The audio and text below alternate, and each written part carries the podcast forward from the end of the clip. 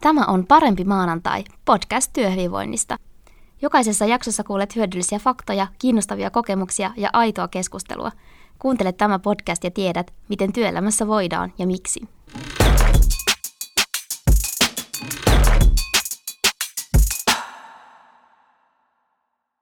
Hei ja tervetuloa tämän podcastin pariin.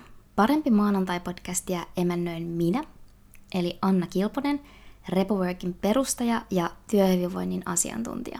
Tässä ihan ensimmäisessä esittelyjaksossa mä haluaisin kertoa siitä, mikä musta aikanaan nosti kiinnostuksen työhyvinvointiin ja miten mä päädyin opiskelemaan tätä aihealuetta. Mä luulen, että mun oma henkilökohtainen tarina saattaa itse asiassa olla aika perinteinen ja sellainen, johon moni muu pystyy samaistuun ja, ja sellainen, jonka moni on omalla työurallaan ehkä kohdannut ja kokenut. Mun uran aikaisemmassa vaiheessa mä olin markkinointitoimistossa töissä ja tein siellä melko vaativaa ja kuormittavaa asiantuntijatyötä, mutta se oli siitä huolimatta mulle oikein mielekästä ja, ja mun koulutusta vastaavaa työtä. Eli oikeastaan mä kyllä ihan tykkäsin siitä ja nautin siitä, kun sain, sain tehdä haastavaa työtä, jossa, jossa pystyin sitten aina vähän oppiin uutta ja ylittäänkin itseni. Ja niin kuin varmasti moni muukin asiantuntijatyötä tekevä on huomannut sen, että asiantuntijatyössä on se piirre, että se helposti tulee sieltä työpaikalta mukaan kotiin ja vapaa-ajalle ja harrastuksiin ja, ja tota, viikonloppuihin. Et sitä on vaikeampi jättää sitä työtä sinne työpaikalle, toisin kuin vähän semmoisessa perinteisemmässä työssä, missä, missä sitten sitä työtä tehdään konkreettisemmin siellä tietyssä paikassa. Ja, ja sitten kun sä lähdet työpäivän päätteeksi, niin sitten ne työ, työt ja siihen liittyvät ajatukset jää sitten sinne, sinne fyysiselle työpaikalle. Mutta asiantuntijatyössä ja siinä työssä, mitä mä tein, niin, niin tota, ne työt kulki aina siellä, sinne, missä, missä oli läppäri ja puhelin ja, ja mun, mun ajatukset. Ja sitten tosi usein jatkoin töiden tekemistä vielä niin kuin iltasin, tai jos en varsinaisesti tehnyt niitä töitä, niin sitten ainakin pohdiskelin niitä ja saatoin tehdä myös viikonloppuisin. Ja sitten usein, usein oli sellaisia työsumia, että että sitten saatoin, saatoin tehdä niitä töitä monta päivää putkeen ihan tosi aikaisesta aamuvarhaisesta ihan sitten ilta myöhään. Ja mä koin sellaisia pieniä jaksamisongelmia, en mitään ihan hirvittävän pahoja, mutta huomasin, että, oli pientä haastetta siinä, että jakso tehdä, tehdä sitä vaativaa työtä semmoisella intensiteetillä, mutta pystyin kuitenkin sitten kuittamaan sen lomilla ja viikonlopuilla, että, että pysyin sillä tavalla tasapainossa, että en sitten kuitenkaan ikään kuin ylikuormittunut kuitenkaan. Jossain vaiheessa mä kuitenkin aloin saamaan mun puolisolta palautetta siitä, että, että sen mielestä mä saatoin tehdä vähän, vähän liikaa töitä. Ja mä itsekin huomasin, että yhä useammin iltaisin mä jäin, jäin vielä sitten läppärille iltatunneiksi hoitaan joitakin työasioita, jotta mä olisin helpottanut mun seuraavan päivän työsumaa ja, ja sitten jäin sinne yksin aina näpytteleen sitä läppäriä, kun sitten puoliso oli mennyt jo nukkumaan. Ja, ja musta tuntuu, että että pikkuhiljaa se työkuorma ja tavoitteet ja, ja se työn vaativuus ja se tempo kasva ja sitten se kiihtyi, se vaihtuvuus, tai se ainakin musta tuntui jossakin vaiheessa, että se oli tosi suurta se vaihtuvuus niissä tiimeissä, joissa mä tein työtä. Ja, ja sitten oli paljon ihmisiä, jotka oli uusia siinä työssä. Ja, ja sitten ilmeni sellaista, että että ihmiset oli vielä vähän niin kuin perehtymisvaiheessa, jolloin niiden työpanos ei ollut ihan tietenkään luonnollisestikaan ihan sataprosenttinen ja sitten, sitten piti itse ehkä tehdä semmoista ekstra laadun valvontaa, mikä aiheutti sitten vielä niin kuin jatkuvaa sellaista niin kuin lisäponnistelua siihen oman työn oheen, kun piti, piti huolehtia vielä siitä, että se kokonaislaatu on sitten aina riittävän tasokasta. Ja jossain vaiheessa mä aloin myös huomaamaan mun työkavereissa jaksamisongelmia, ja sitten jossain vaiheessa mä muutamissa työkavereissa aloin huomaamaan myös erittäin huomattavia jaksamisongelmia.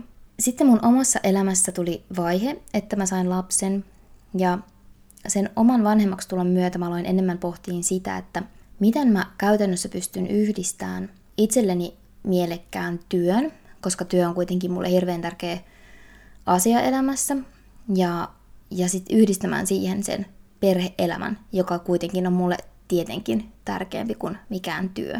Ja mä olin tosi optimistinen ja mä ajattelin, että totta kai se onnistuu. mulla ei välttämättä vielä siinä vaiheessa ollut niitä avaimia siihen, että miten mä käytännössä sen toteutan. Mutta mä aloin kuitenkin perehtyä tähän aihepiiriin tarkemmin ja aloin perehtyä siihen, että millaisia perheystävälliset työkäytännöt. Luin aiheesta ja, ja kävin erilaisissa tilaisuuksissa tähän aihepiiriin liittyen ja, ja, ja törmäsin sitten myös, myös työelämän tasa-arvoa koskeviin tutkimuksiin ja keskusteluihin ja tilaisuuksiin ja, ja kiinnostuin tästä aihepiiristä tosi paljon ja, ja paneuduin siihen. Ja lopulta, kun mä olin itse palannut perhevapaalta takaisin työhön ja, ja pääsin sitten ihan käytännössä kokemaan, kokemaan, että mitä se on se työn ja perheen yhteensovittaminen käytännössä, niin, niin sitten jossain vaiheessa mä huomasin, että mun oli ihan, ihan todettava oman kokemuksen myötä, että, että se työn ja perheelämän yhdistäminen oli oikeasti aika haasteellista. Ja vaikka mun puolisoni osallistui tosi tasapuolisesti lastenhoitovastuisiin ja, ja oli myös jäänyt mun jälkeen perhevapaalle kotiin lapsen kanssa, niin silti musta tuntui, että, että mä olin koko aika ikään kuin alisuorittajana töissä verrattuna siihen, mitä mä olin aikaisemmin tehnyt. Mulle tuli sellainen tunne, että, että se systeemi työelämässä tai, tai siellä työpaikalla, se tuntui olevan joiltain osin ikään kuin rikki, koska se ei huomioinut ihmisten erilaisia elämäntilanteita. Mulle tuli sellainen olo, että se työ olikin vaan suunniteltu yhdenlaista, yhden tyyppistä elämäntilannetta varten. Ja tällaisten asioiden muuttaminen, mitkä on hyvin rakenteellisia, niin niiden muuttaminen tai kehittäminen yhtenä yksittäisenä työntekijänä, niin, niin se tuntuu olevan aivan täysin mahdotonta. Ja mä huomasin olevani sellaisessa tilanteessa, että, että monikaan ei ymmärtänyt, että mitä erilaisia ongelmia joihinkin työkäytäntöihin liitty pienen lapsen vanhemman näkökulmasta. Ihan vaan siitä syystä, koska muiden ihmisten elämäntilanne ja kokemustausta oli niin erilainen kuin, kuin mitä mun elämäntilanteessa ne mun kokemukset oli.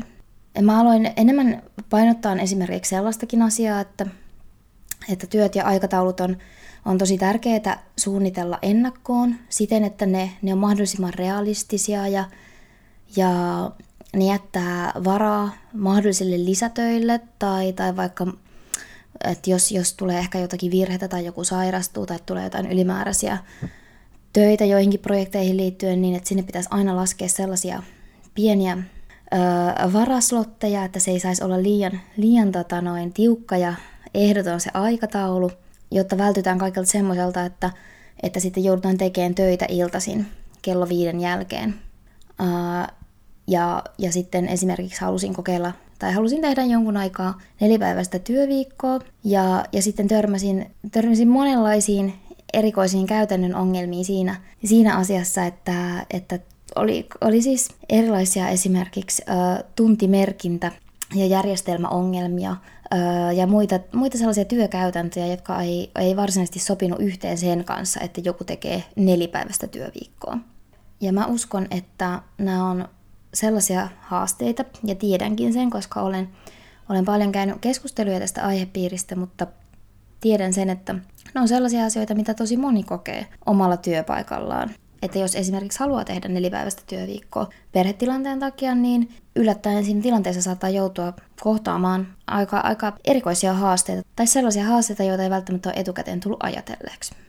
Ja toki myös työpaikan kulttuuri vaikuttaa tosi paljon siihen, että että mitä siellä työpaikalla pidetään yleisesti hyväksyttävänä ja, ja mitä ne työntekijät ajattelee, että minkälaista käytöstä heiltä odotetaan ja, ja minkälainen käytös on ok ja minkälaisia käytäntöjä tulee noudattaa. Että monestihan ne ei ole mitenkään ääneen sanottuja tai mitenkään ylös kirjattuja ne työkäytännöt, vaan ne on sellaisia, jotka on, on muodostunut siihen työkulttuuriin ja sitten kaikki vaan noudattaa niitä. Ja ja toki mä itsekin olin aikaisemmin se tyyppi, joka teki tosi, tosi paljon töitä ja mä tein mielellänikin iltasin töitä ja, ja tein, tein niin todella paljon ja joustin ihan hirveästi. Eikä se ollut mulle mikään ongelma, mutta silloin se mun elämäntilanne oli tosi toisenlainen ja, ja silloin se ei ollut mulle sillä tavalla ongelma, että, että tota, mä annoin sille työlle tosi paljon. Enkä mä varmasti itsekään siinä tilanteessa olisi osannut ajatella sitä, että, että mitä sitten, jos mulla olisikin toisenlainen elämäntilanne, että pystyisinkö mä antaa tälle työlle riittävästi tai pystyisinkö mä tekemään tätä työtä riittävällä panoksella. Että ei se ollut mulle silloin siinä vaiheessa mitenkään semmoinen asia, että mä olisin mitenkään ajatellut sitä, mikä siis sekin on ihan ymmärrettävää. Että nämähän on sellaisia asioita, että, ettei kukaan yleensä tarkoita mitään pahaa sillä, että ei huomioida tietynlaisia elämäntilanteita tai tulla ajatelleeksi, että se on tosiaan ihan sitä sellaista, että, että on, on, on vaikea ymmärtää, että minkälaisia erilaisia elämäntilanteita kuin mitä itsellä on, minkälaisia muunlaisia elämäntilanteita on olemassa, että et usein, usein se on aika kapea katseesta se, että miten nähdään se, että mikä se työntekijöiden suhde siihen työhön on ja, ja miten he sitä tekee. Että et, et usein ei vaan osata ajatella sitä, että onko, onko jollakin esimerkiksi vaikka jonkinlainen omaishoitajatilanne tai vaikkapa pieniä lapsia tai sitten vaikka teini-ikäisiä lapsia tai vaikka sairaspuoliso tai ikääntyvät vanhemmat, jotka saattaa tarvita apua tai jollakin saattaa olla vaikka lemmikkejä tai mitä, mitä kaikkia elämäntilanteita voikaan olla. Että sillä tavalla olisi tietenkin myös tärkeää huomioida se, että, että otetaan huomioon, että ihmisillä on hirveän erilaisia elämäntilanteita ja varsinkin semmoisessa työssä, jossa, se, jossa ne joustot on mahdollisia, niin, niin ihan sen työhyvinvoinnin takaamiseksi ja sen, sen työntekijöiden sitouttamiseksi olisi ihan työnantajan edun mukaista se, että, että kiinnitetään huomio siihen, että huomioidaan erilaisia elämäntilanteita. Eli mä huomasin itse, että mulla alkoi olla päässä ikään kuin tällaiset työhyvinvointilasit, joiden kautta mä tarkastelin sitä työpaikkaani ja oikeastaan vähän laajemmassa mittakaavassa koko työelämää. Ja mä aloin huomaan sellaisia asioita, monia sellaisia asioita, jotka vaikutti ihmisten työhyvinvointiin siellä työpaikalla, mihin mä en aikaisemmin ollut kiinnittänyt huomiota, koska mä en ajatellut asioita siltä kantilta. Mä huomasin monia työkäytäntöjä, jotka sitten isossa kuvassa aiheutti työhyvinvoinnin kannalta ongelmia, koska ne työkäytännöt oli rakennettu tai muodostunut pelkästään liiketoimintalähtöisesti. Eli mun omat kokemukset sai mut kiinnostuun työhyvinvoinnin kehittämisestä, nimenomaan työpaikoilla tai organisaatiotasolla. Ja hakeutun sitten opiskelemaan tätä aihepiiriä tarkemmin. Ja lopulta mä koin, että tämä on se asia, jonka parissa mä haluan tehdä töitä. Ja auttaa työnantajia ymmärtämään, kuinka ratkaiseva asia se työhyvinvointi on koko liiketoiminnan kannalta ja millä eri tavoilla sitä voidaan kehittää. Ja millä tavalla voidaan löytää niitä epäkohtia, mitä siellä työpaikoilla on. Ja tämä ajatus tähän podcastiin lähti siitä, että tässä mun uudessa työhyvinvointiin liittyvässä työssäni tapasin monia eri alojen asiantuntijoita, joilla oli tosi kiinnostavia näkökulmia työhyvinvointiin ja sit myös erittäin herättäviä omakohtaisia kokemuksia. Eli tässä podcastissa me tullaan käsittelemään työpaikka- ja työyhteisölähtöisesti, että mitä työpaikalla voitaisiin tehdä paremmin. Ja usein näitä teemoja peilataan tutkimukselliseen taustaan.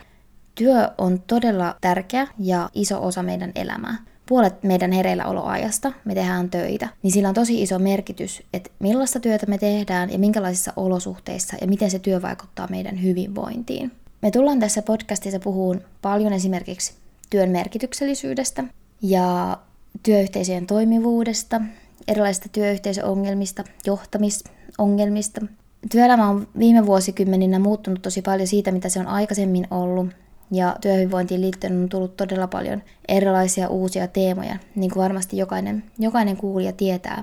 Työelämässä ennen, ennen tehtiin hirveän paljon enemmän sellaista mekaanisempaa työtä, jota, jota nyt pystytään automatisoimaan. Ja, ja se on, se on niin kuin järkevämpää tietenkin yrityksille, mutta se on myös ihmisille mielekkäämpää, jotta ei tarvitse tehdä sellaista yksitoikkoista työtä, vaan, vaan tällaiset rutiinityyppiset työt sitten jää roboteille ja, ja sitten ihmiset pystyy tekemään vähän sellaista erityyppistä työtä, mistä pystyy vähän enemmän ehkä löytämään sitä merkitystä ja, ja, ja käyttämään omaa päättelykykyä ja kokemaan enemmän mielekkyyttä siinä työssä. Myös sellaisia tärkeitä teemoja, joita me tullaan käsittelemään, on juuri tämä työn läikkyminen, mitä tuossa jo äsken sivuttiin, työelämän tasa-arvot, diversiteetti, rekrytointi. Me käsitellään näitä aiheita sitä kautta, että näihin on hirveän tärkeää kiinnittää huomiota, koska tietenkin kun henkilöstö on hyvinvoivaa, niin silloin se on myös tuottavampaa ja idearikkaampaa esimerkiksi. Eli työnantajien olisi tosi tärkeää ymmärtää se, että, että se on myös työnantajan etu kiinnittää siihen työhyvinvoinnin tasoon huomioon.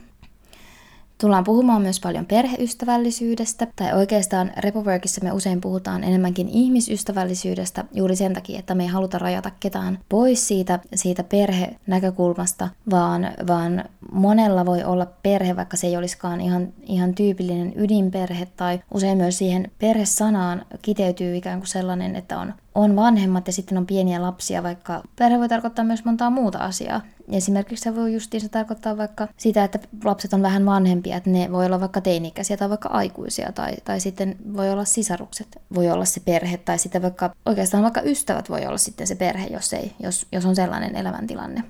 Eli tärkeää on ymmärtää, että työelämässä tarvitaan paljon enemmän sitä ihmisystävällisyyttä, jossa huomioidaan työntekijät kokonaisvaltaisesti ihmisinä ja ymmärretään se, että ihminen on kokonaisuus ja se ei töihin tullessaan jätä niitä ajatuksiaan ja tunteitaan ja henkilökohtaista elämäänsä, niin se ei jätä niitä sinne narikkaan eikä sen tarvitsekaan jättää niitä. Et työpaikalla on toki tärkeää keskittyä siihen työn tekemiseen, mutta sen lisäksi työnantajan pitäisi ymmärtää, että minkälaisia elämänvaiheita ne työntekijät elää ja minkälaisia joustavia työkäytäntöjä ne tarvitsee. Osoittamalla sitä arvostusta niitä työntekijöitä kohtaan eri tavoin, esimerkiksi just mahdollistamalla näitä joustoja, niin sillä vaikutetaan suoraan siihen, että kuinka sitoutuneita ne työntekijät on siihen työpaikkaan. Se on tietenkin selvää, että, että yritysten ja organisaatioiden tulee totta kai toteuttaa sitä omaa liiketoimintatarkoitustaan ja palvella niitä asiakkaitaan ja tuottaa asiakkaille lisäarvoa tietenkin tehdä näitä asioita kyllä, mutta onneksi nykyisin tosi monessa organisaatiossa ymmärretään se, että myös ne työntekijät on yksi niistä tärkeimmistä sidosryhmistä, joita täytyy kuunnella. Ja kyllä ne työntekijät myös itse sen aika, aika hyvin huomaa, jos, jos se kuuntelu on sellaista päälle liimattua, että jos se on ikään kuin tällainen kohteliaisuustoimenpide, joka tehdään vain mu- muodon vuoksi, ja sitten, että ne todelliset päätökset tehdään jossain ihan muualla, tai on jo mahdollisesti tehty siinä vaiheessa, kun työntekijältä kysytään jotakin. Eli se olisi tosi tärkeää, että oikeasti osoitetaan sitä arvostusta niitä työntekijöitä kohtaan ja ihan aidosti kuunnellaan heitä. Ja jos sulla tulee mieleen aiheita, joista sä haluaisit tässä podcastissa kuulla, tai jos sulla tulee kommentteja mieleen, tai, tai jos sä haluat jakaa sun omia kokemuksia työhyvinvoinnista, niin laita hei meille palautetta, esimerkiksi meidän nettisivujen kautta, tai vaikka meidän somekanavien kautta. Palautteet on meille tosi tärkeitä, ja, ja arvostetaan tosi paljon kaikkia ajatuksia, mitä laitat tulemaan. Mä toivotan sulle hyviä kuunteluhetkiä tämän podcastin parissa ja ihanaa työviikkoa. Moi moi!